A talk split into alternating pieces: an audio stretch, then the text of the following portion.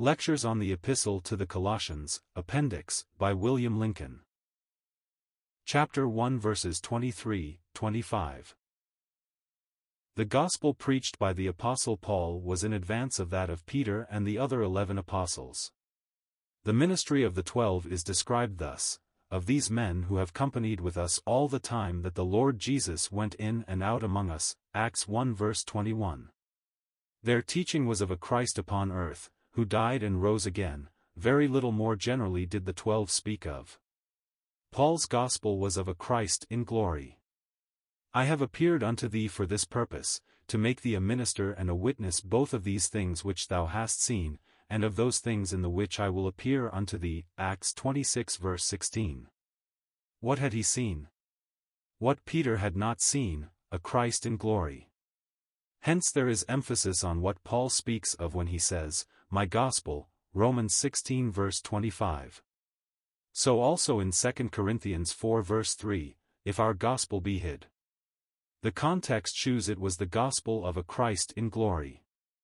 Whilst then Paul told of Christ dead and risen, 1 Corinthians 15 verses 1 to 3.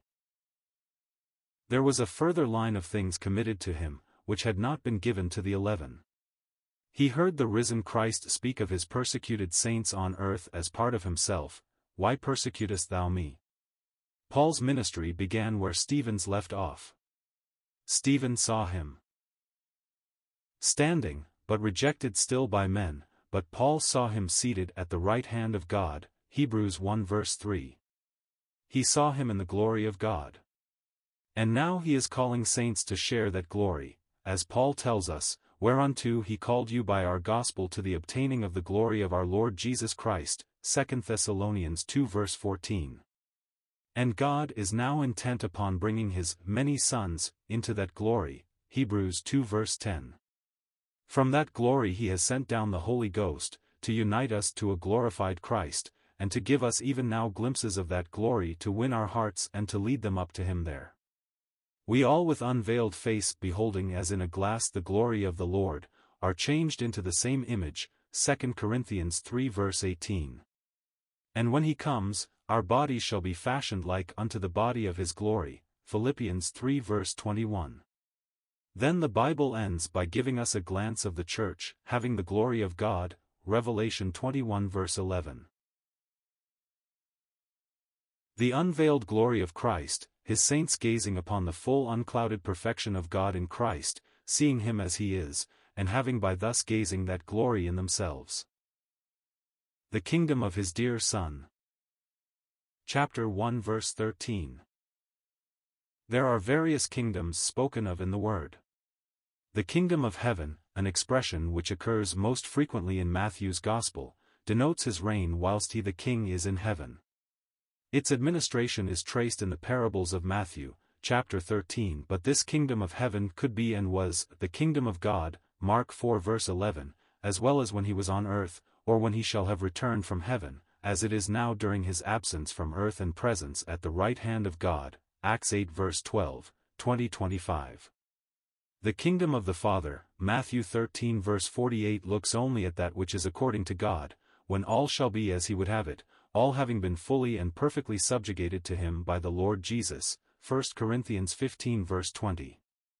The kingdom of Christ, Revelation 11 verse 15, is the government of his world in the hands of Messiah. The kingdom of the Son of Man shall stretch and extend to the entire creation, Psalm 8 verses 6 to 9, Daniel 7 verses 13 and 14. The kingdom of his dear Son, Colossians 1 verse 13.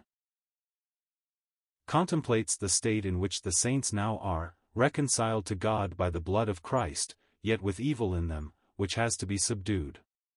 For the way of God is, to put us at conversion under the sway of his Son, whom we know and learn to obey as our Lord. He will treat us very kindly, but he will not allow insubjection to his will.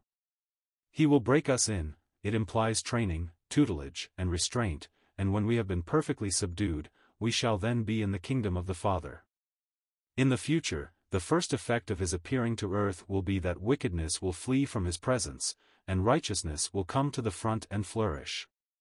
At present, during this age of which Satan is the God and Prince, righteousness suffers and is pushed aside. During the millennium it will reign. Isaiah 32 verse 1 Then all the righteous shall rejoice because he has at length set up his reign of righteousness in power. The objects of his reign are, first to put all things right, to order all things according to God down here, and when all has been subdued and put as God would have them, he will hand over the kingdom to God the Father. Yet his kingdom is in another sense everlasting, 2 Peter 1 verse 11. All other monarchs have had their crowns wrested from them by death, or by others, not so the Lord Jesus. He will surrender the kingdom and his lordship as Son of Man to God, but not of his millennium work will be altered or annulled. Everything will be consolidated and settled. Then God, Father, Son, and Holy Ghost, will be all in all. Head of his body, the Church. Chapter 1 Verse 18 By the Holy Ghost all who believe now are formed into one body, of which Christ risen from the dead is the head. The Old Testament saints were not of this body, how could they be?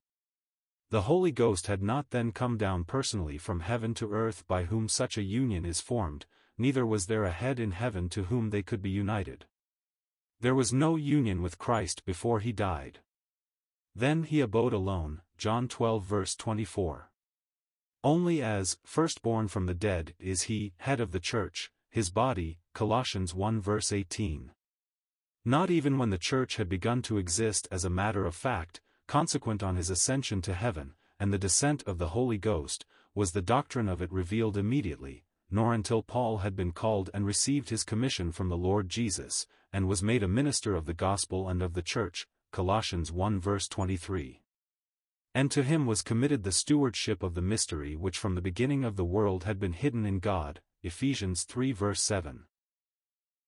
Perfect in Christ Jesus. Chapter 1 verse 28 the word perfect in the New Testament is the translation of two utterly different words in the Greek. Teleios, as in this verse, and Hebrews 5 verse 14. This looks at our individual likeness to Christ. Katartizo, as in 1 Corinthians 1 verse 10, and 2 Corinthians 13 verses 9 and 11, refers to our being well fitted into the body, perfectly joined together, each knowing and keeping his proper place in the assembly of God. If we know not what we are in Christ, we are not teleios. If we cause trouble and disturb the fellowship of saints by our sectarianism, or by our self-seeking and self-importance, wanting to be uppermost, we are not katartizo. The Mystery Chapter 2 Verse 2 The mystery which had been hid in God from all ages, is the unity of the body, the Church. That Jews and Gentiles believing in the Lord Jesus should be made one with the risen Christ in glory, is something new indeed. As it is, or ought to be, in Ephesians 3 verse 6, that the Gentiles should be heirs together, should be a body together, should be sharers together. Of the promise in Christ.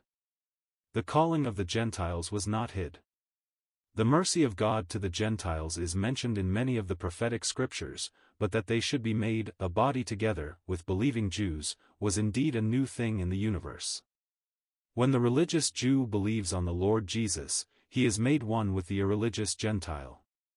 Both lose their identity, and become one in Christ. Thus we have the unique character and calling of the Church.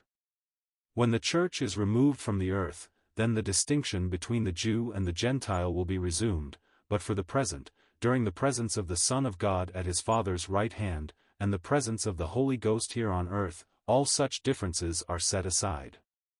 This is the period of the outcalling of the Church, which is a new, unique, a singular thing in the universe. And this mystery of the Church is not only a unique body.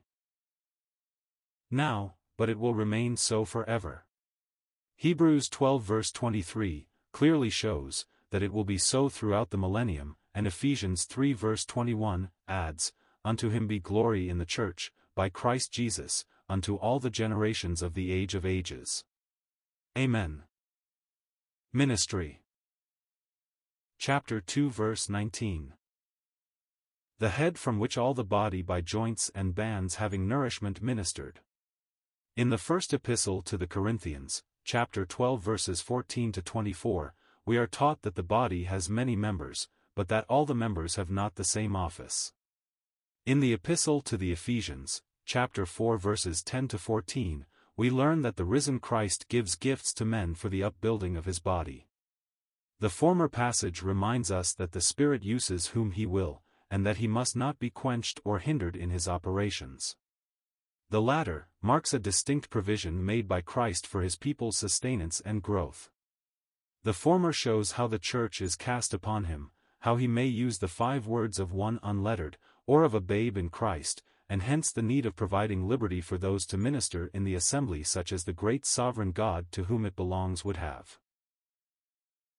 The latter tells how the Lord in his love and faithfulness provides for, and will never fail his church, and how rule is to be perpetuated therein. For it is his will, that those who minister to, and feed the flock, should with others whom he raises up and fits, rule and guide it, see. Hebrews 13 verses 7 and 17, 24, 1 Peter 5 verses 1 to 3. And the need of such rule must be obvious, when we remember, that wherever there is liberty for the Spirit to use whomsoever he will, there is also liberty for the flesh to intrude itself with unprofitable ministry, which for the glory of the Lord and the welfare of the saints must be stopped. Titus 1 verse 11. Man's way is to have everything arranged, which, while it may ensure order such as man can approve of, shuts out God, and stops up the channels his Spirit might use in ministering grace to the saints.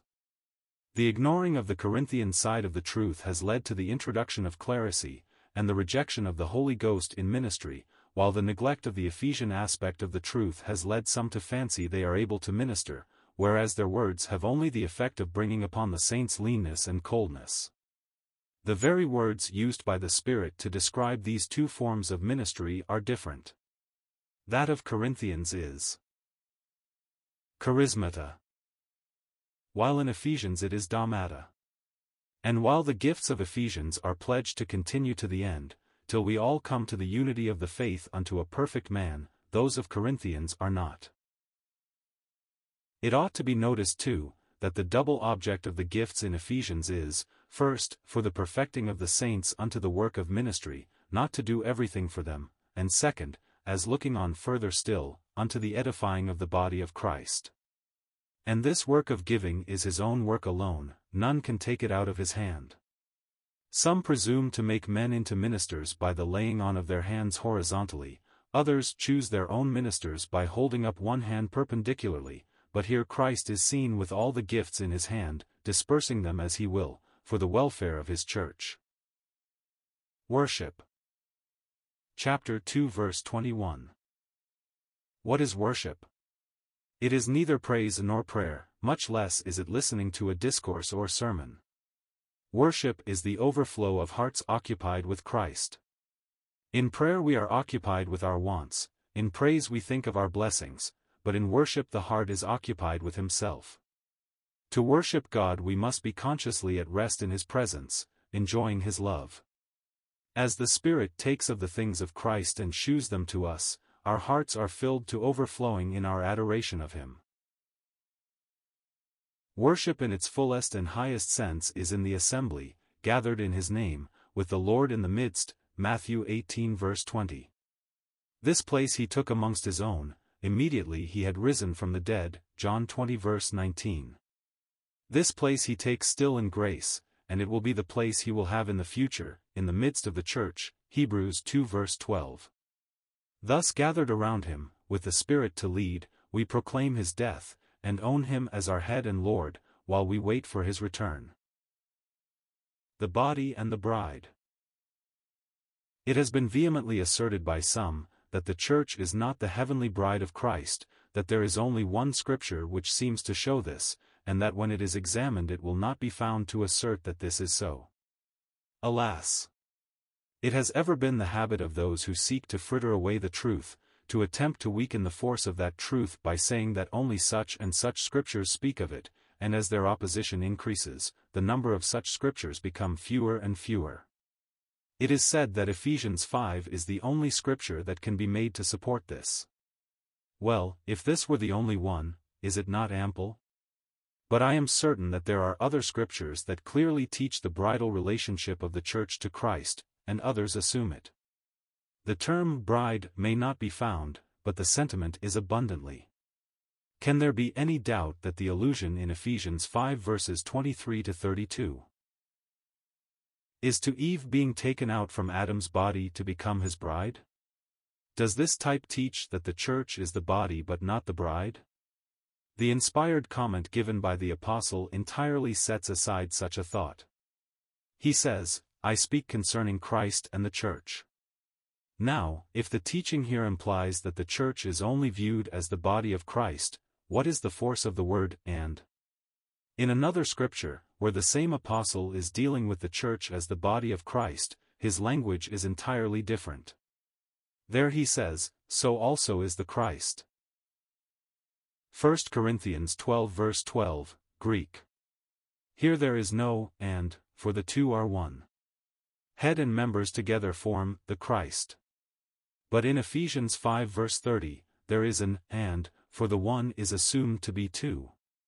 The former, in which the twain are one, points to the grandeur of the Church's position as one with Christ, the latter shows her subordination and his affection. These truths thus connected, were designed by God to be counter-truths. To disturb or remove either, is to mar the effect of both. As the body of Christ, the Church has him as head above her, as the bride she will have him ever with her. The rewards of the judgment seat.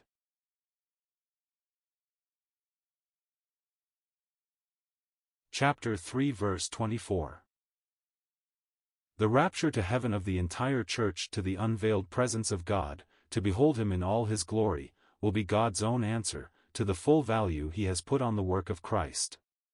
Never before had he so fully told all its value, as now, when he lifts up into his own immediate presence those who had on earth put their trust in that precious blood. Their presence in the Father's house is due to grace alone, their sole title to be there, is found in the blood of the Lamb. The Father's house precedes in point of time, the judgment seat of Christ and the kingdom. The family circle is before the glory of the throne, or the displayed glory of the kingdom.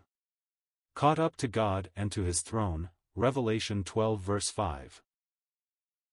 In the first and highest of these three, the work of Christ is alone regarded. In the other two, our works, the response of our hearts to His grace will be measured and rewarded at His judgment seat after He has welcomed us to His presence in infinite grace and love. The crowns He will give are for faithful service to Him here below. See. 1 Thessalonians 2 verse 20, 2 Timothy 4 verse 10, 1 Peter 5 verse 4, James 1 verse 12. The crowns will be diverse as the service had been.